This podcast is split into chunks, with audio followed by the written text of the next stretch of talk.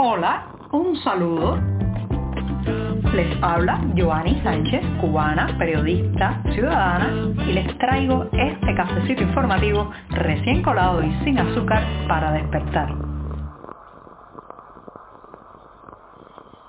Ahora sí, se nos acaba la semana informativa en este programa porque es viernes. Sí, hemos llegado hasta aquí y voy a comenzar hablando de lo que una vez fue el centro de la vida de los pueblos cubanos, un ingenio azucarero. Pero antes de decirles los titulares de este 24 de junio de 2022, voy a servirme el cafecito informativo para que se vaya refrescando. Lo he puesto en la taza y les comento que voy a hablar de cuando muere un central azucarero. A veces, a veces nos quedamos en las estadísticas y los números, pero ¿qué pasa con la vida de las comunidades y de las personas.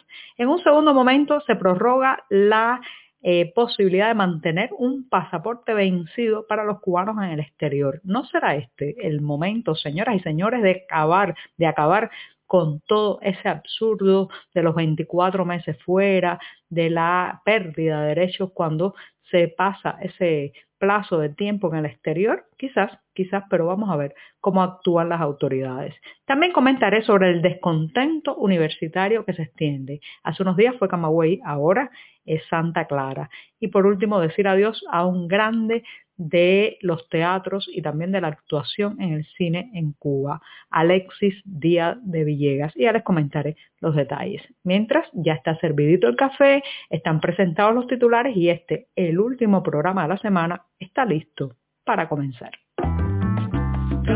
Estamos contigo de lunes a viernes a media mañana, cuando el café se disfruta mejor. Comparte conmigo, con tus amigos e infórmate con este cafecito informativo. El último, el último de la semana es este cafecito que estoy revolviendo con la cucharita y que me voy a dar un sorbito inmediatamente.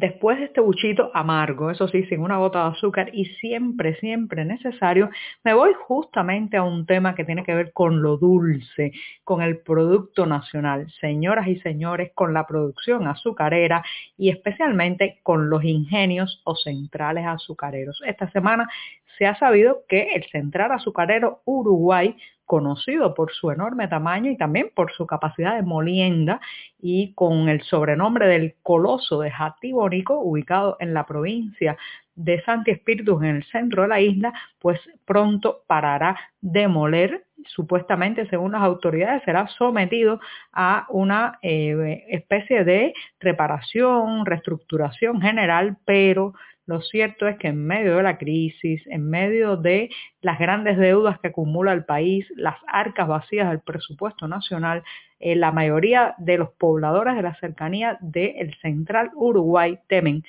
temen que esta parada sea la muerte del ingenio. Es que tenemos muchos ejemplos en toda la geografía nacional de cómo una y otra vez se dejan morir estas fábricas de azúcar que un día, un día representaron el orgullo nacional, eh, de alguna manera también están absolutamente entrelazadas en la identidad de nuestro país pero lamentablemente eh, se han ido apagando poco a poco y ahora le ha tocado el turno al coloso de Jatibonico.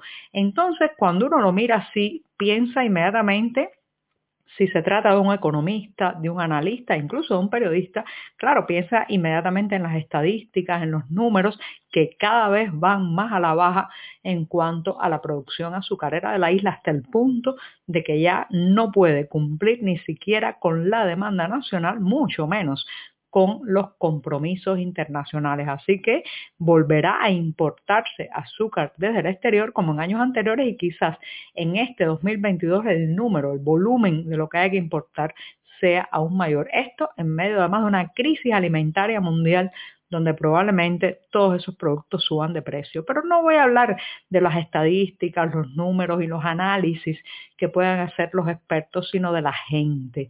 Cuando se para un central señoras y señores, muere un pueblo, muere una comunidad, muere un municipio y quizás también una provincia. El central, el ingenio azucarero es en Cuba la vida, el centro de la vida de muchísimos pueblos, de muchísimos espacios donde la gente late eh, en la medida que el central está moliendo. Viven esos momentos entre la siembra, la cosecha y la molienda. Eh, cuando se muere un central o se paraliza, eh, también se termina, por ejemplo, eh, muchas veces la entrada del ferrocarril a estas comunidades, porque el tren entraba a recoger justamente el azúcar o a traer la caña cortada. Cuando ya no entran los vagones, las comunidades, los pueblos prácticamente pierden su comunicación con el afuera, su manera de transportarse. También hay que reconocerlo, vivimos en un país donde todo el mundo roba, donde el desvío de recursos del Estado es una forma de sobrevivencia. Cuando se paraliza un central, dejan de llegar esos recursos a ese lugar y entonces las familias que vivían de desviar combustible, de desviar melaza, de desviar azúcar, pues esas familias caen aún más profundamente en la crisis. Así que no son los números, no son las estadísticas, no son las comparativas con años anteriores, son la vida de la gente, la vida de las familias que se despeña y que simplemente eh, se ven sin absolutamente ninguna expectativa porque esos pueblos no tienen nada más. Toda aquella historia de que el campo iba a ser próspero y con oportunidades, una absoluta mentira. 63 años después de la llegada de Fidel Castro al poder, Cuba es mucho más centralizada y los pueblos son más pobres en comparación con las ciudades, especialmente con la capital cubana. Así que cuando muere un central, la vida se detiene para mucha gente, el drama se agudiza y la economía, la economía ya ni siquiera se puede medir con los números y las estadísticas que conocemos. Estamos contigo de lunes a viernes a media mañana cuando el café se disfruta mejor. Comparte conmigo, con tus amigos e infórmate con este cafecito informativo. Las autoridades han anunciado que los cubanos que residen en el exterior de la isla podrán mantener el pasaporte vencido hasta nuevo aviso. Ya saben que tenemos uno de los documentos de identidad, o sea, pasaporte para el mundo, eh, más caros y que más requisitos obliga en todo el planeta porque hay que renovarlo de los seis años que tiene de vida útil, hay que renovarlo al menos cada dos años, o sea, dos veces durante ese periodo. Eso encarece muchísimo la tenencia de un pasaporte y le permite también al régimen cubano controlar la, digamos, eh, la condición política, la postura ideológica del emigrado, para partir de ahí tomar represalias, tomar restricciones, eh, amenazar e incluso restringir su regreso o su entrada a la isla. Esta medida de prorrogar la eh, validez del pasaporte, aunque eh, la persona no haya podido hacer la llamada prórroga o renovación cada dos años, es algo que nació de la pandemia. Recuerden que el confinamiento, las limitaciones, la imposibilidad incluso de moverse de una ciudad a otra, eh, pues trajeron como consecuencia en todas partes que los trámites consulares se redujeran al mínimo. Así que el régimen tuvo que ceder también en ese punto, pero ojo, esto no significa que se vaya a variar o que haya una voluntad política de flexibilizar todo esto que tiene la relación con el pasaporte cubano y también con la en el extranjero. Y yo me pregunto, ¿no será momento ahora mismo, dado que ya han tenido que eh, pues prolongar este, este espacio de tiempo en que está válido un pasaporte, aunque según la legislación vigente ya haya caducado, ¿no será este el momento de echar abajo toda esa normativa absurda que convierte a un cubano que ha pasado más de 24 meses fuera de la isla automáticamente en un emigrado que no puede tener los derechos básicos a la propiedad, al voto, a la atención médica dentro de su país. ¿No será momento de acabar ya con todas esas diferencias? Vamos a ver, es una magnífica oportunidad, pero ya sabemos que vivimos bajo una dictadura que rechaza las buenas oportunidades.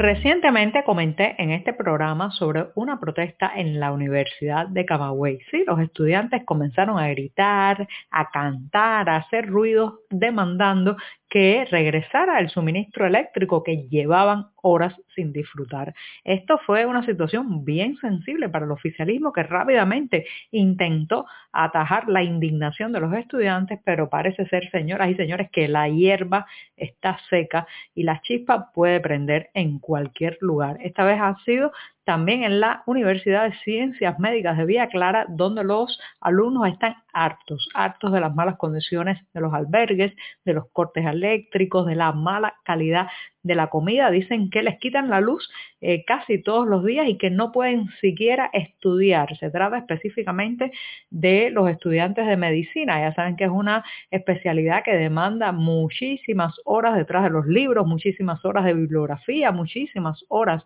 de investigación, pero lamentablemente estos estudiantes no pueden hacerlo porque simplemente no tienen suministro eléctrico será la universidad el nuevo, digamos, el nuevo detonante, el nuevo lugar donde prenderá esa chispa de la rebeldía, de la protesta cívica en Cuba. Nadie sabe, pero también hay que aclarar que son lugares muy controlados, son lugares muy vigilados.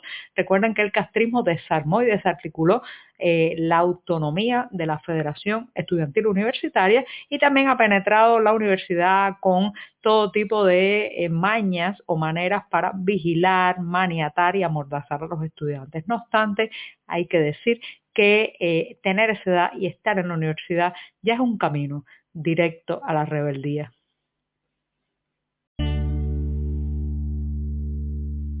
Y me despido en este programa de viernes con una lamentable nota de adiós. Se nos ha ido un grande, un grande de las escenas cubanas y también de la cinematografía. El actor, director y profesor teatral cubano Alexis Díaz de Villegas ha fallecido este viernes en La Habana según han confirmado fuentes oficiales, pero también amigos y familiares. El artista solo tenía 56 años al momento de su muerte, pero sin embargo ha dejado una extensa obra, no solamente sobre la escena en las salas teatrales, sino también en el cine. Es muy conocido por el público cubano por su actuación en la película Juan de los Muertos. Así que digo adiós a Alexis Díaz de Villegas, maestro, que la eternidad sea, sea para siempre una sala de cine o una sala llena de aplausos en un teatro de La Habana. Muchas gracias y hasta el próximo lunes. Por hoy es todo. Te espero el lunes a la misma hora. Síguenos en 14medio.com. También estamos en Facebook, Twitter, Instagram y en tu WhatsApp. No olvides, claro está, compartir nuestro cafecito informativo con tus amigos. Muchas gracias.